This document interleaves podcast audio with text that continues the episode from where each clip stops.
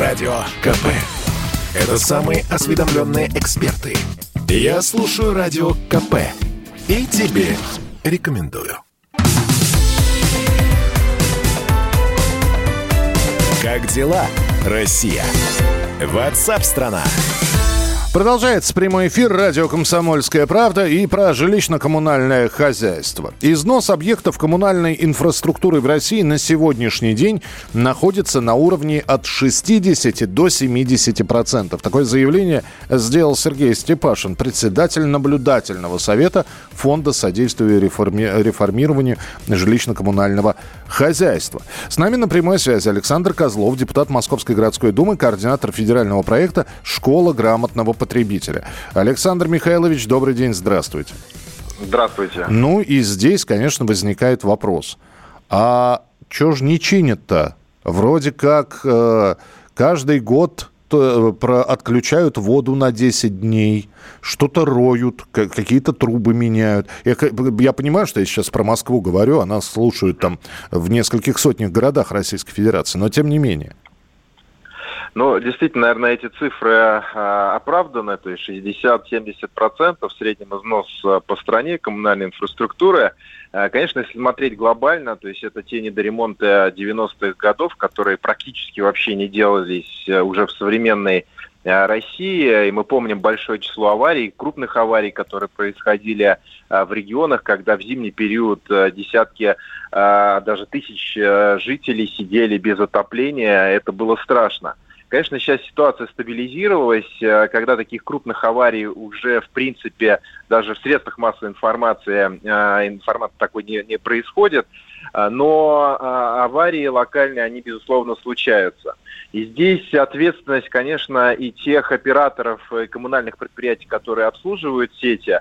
Мы знаем, что приходят и частные такие концессионеры, которые вкладывают и свои средства в развитие инфраструктуры, но этого недостаточно. А, поэтому вот та помощь, о которой сейчас а, говорит и фонд а, содействия реформированию ЖКХ, чтобы через ну, некие программы, когда регион, муниципалитет защищают свои заявки на модернизацию коммунальной инфраструктуры, получали бы эти бюджетные денежные средства, в том числе и на возвратной основе. Это будет оправдано и тем самым позволит больше отремонтировать сетей.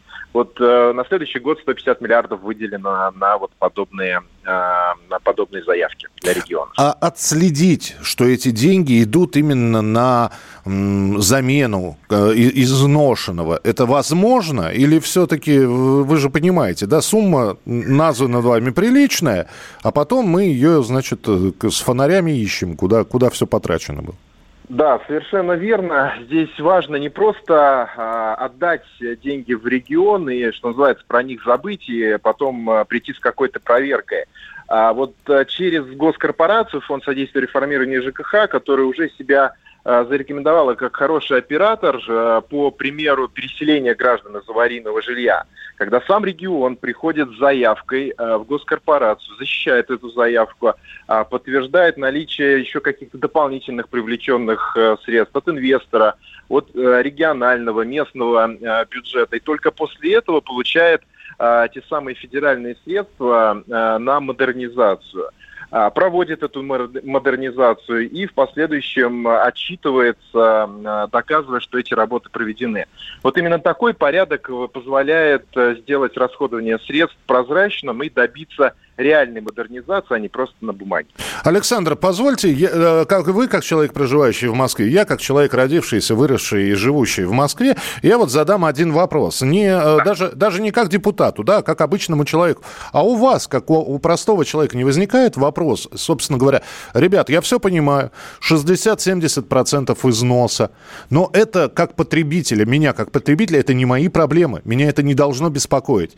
Вы, извините, у вас тарифы на коммунальные услуги услуги, ну, мягко говоря, да, высокие, и они повышаются раз в полгода. Э, плюс я сдаю деньги на капитальный ремонт дома, который, наверное, и проводку, электропроводку, в которой находится в доме, э, это тоже затрагивает. И вообще это не мои проблемы. И то, что у вас аварии происходят, это ваши проблемы. Ну вот, э, с точки зрения обывателя, вопрос именно так стоит. Ну, конечно, здесь как э, обычный гражданин мы можем э, рассуждать и действительно требовать оказания качественных жилищно-коммунальных услуг. Мы платим за это в квитанции, и нам э, вот эта вся сложная физика, математика, она в принципе не нужна.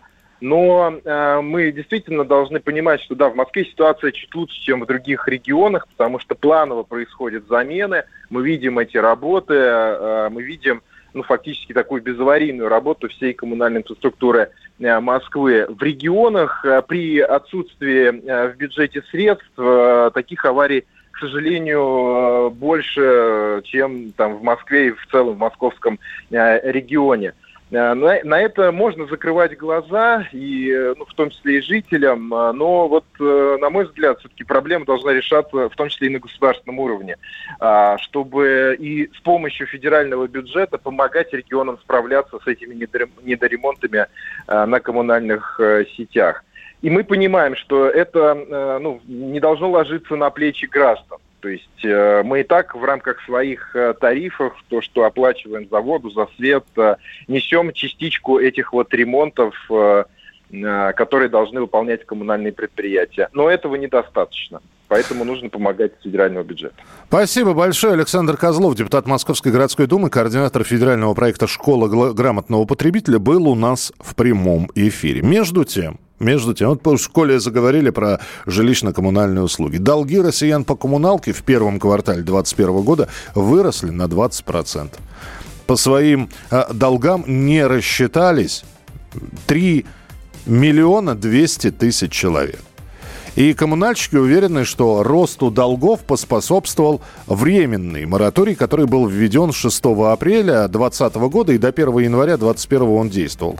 В это время собственникам жилья было нельзя начислять пени и штрафы за несвоевременную оплату жилищно-коммунальных услуг, а потом, как только мораторий этот отменился, в общем, все эти пени и штрафы э, повалились, вот поэтому и вырос этот самый э, процент, 20 процентов. Ну и должников остается много. Это в очередной раз подтверждают те самые э, статистические исследования, которые э, присылаются регулярно.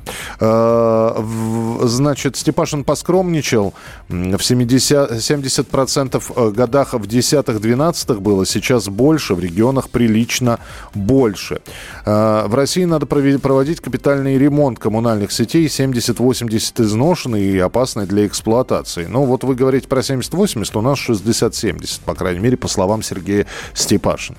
Как это все будет э, э, реконструироваться, тоже не совсем понятно. То есть, э, опять же, как вы слышали сейчас от нашего эксперта, зависит все от руководителя региона. А тот говорит, а у нас денег на это нет. Поэтому, ну, 60% износа, значит, 40 еще процентов прочности есть, значит, работаем на этом. Давайте не будем растекаться мыслью.